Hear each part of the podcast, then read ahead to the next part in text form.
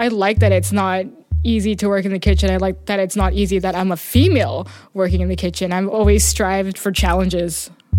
I like challenges. Bring it on.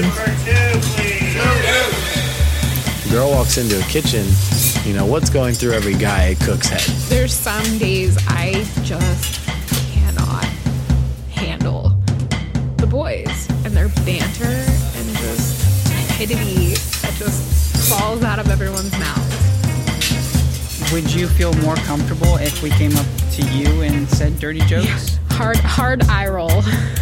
hard eye roll.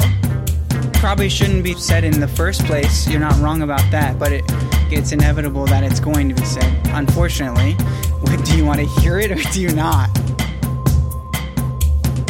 Why do you think there aren't more women in the kitchen? Have you ever been called up for being girly? Is there a pressure to be more tough or more masculine? Why do you think there uh, are? Have you ever been called up for being girly? Can you tell me a little bit about how you decided to be a cook? Do you think that the culture in the kitchen needs to change? You're not like to be more tough or more masculine. I studied sociology in college. My senior year, we had to take this wide sweeping social theory about power dynamics and interactions and analyze a real world situation. I was working as a line cook at the time, so naturally, I wrote my paper about working service on a busy Friday night. The kinds of questions I started asking then are the same ones I've been asking myself for over six years in the restaurant industry, the last two in Michelin starred kitchens in the San Francisco area. I'm Katie Osuna, and this is Copper and Heat. What the flow of service looks like chaos, controlled chaos. And you're supposed to make it look like it's easy, which also sucks. It's not. You need to stand your ground, more so if you're a female, because the guys will, you know, try to make you out as that sensitive girl. Someone comes in the restaurant, they're like, I like to cook, but I could never do this. I'm like, no, we know. All cooks in this world have two things in common. They're all pyros and The heat and the fire and the excitement. We're all yelling at each other. Cooking at home is great, but I don't think that makes you a It's about the guest having the right experience, and if we're not able to give that to them, then what are we doing? I convinced some of my friends, family, and coworkers to talk with me on tape.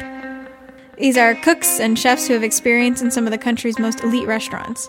Together, we questioned some of the unspoken rules and traditions of the food industry. It's this is a weird conversation for sure. Like the more in depth I th- think about it, like the more offensive I think I would be. I feel guilty because I can tell you 20 things that happen in a day that is totally not freaking okay. But at the same time, I can tell you 25 times that I also didn't necessarily say something because I've been shut down so many times for trying to say something. You just kind of are like, okay, cool. This is how it's going to be. But you know what? These are the kinds of conversations that need to happen more often. And that's what we're going to do. Be a Girl, Season 1 by Copper and Heat, coming summer 2018.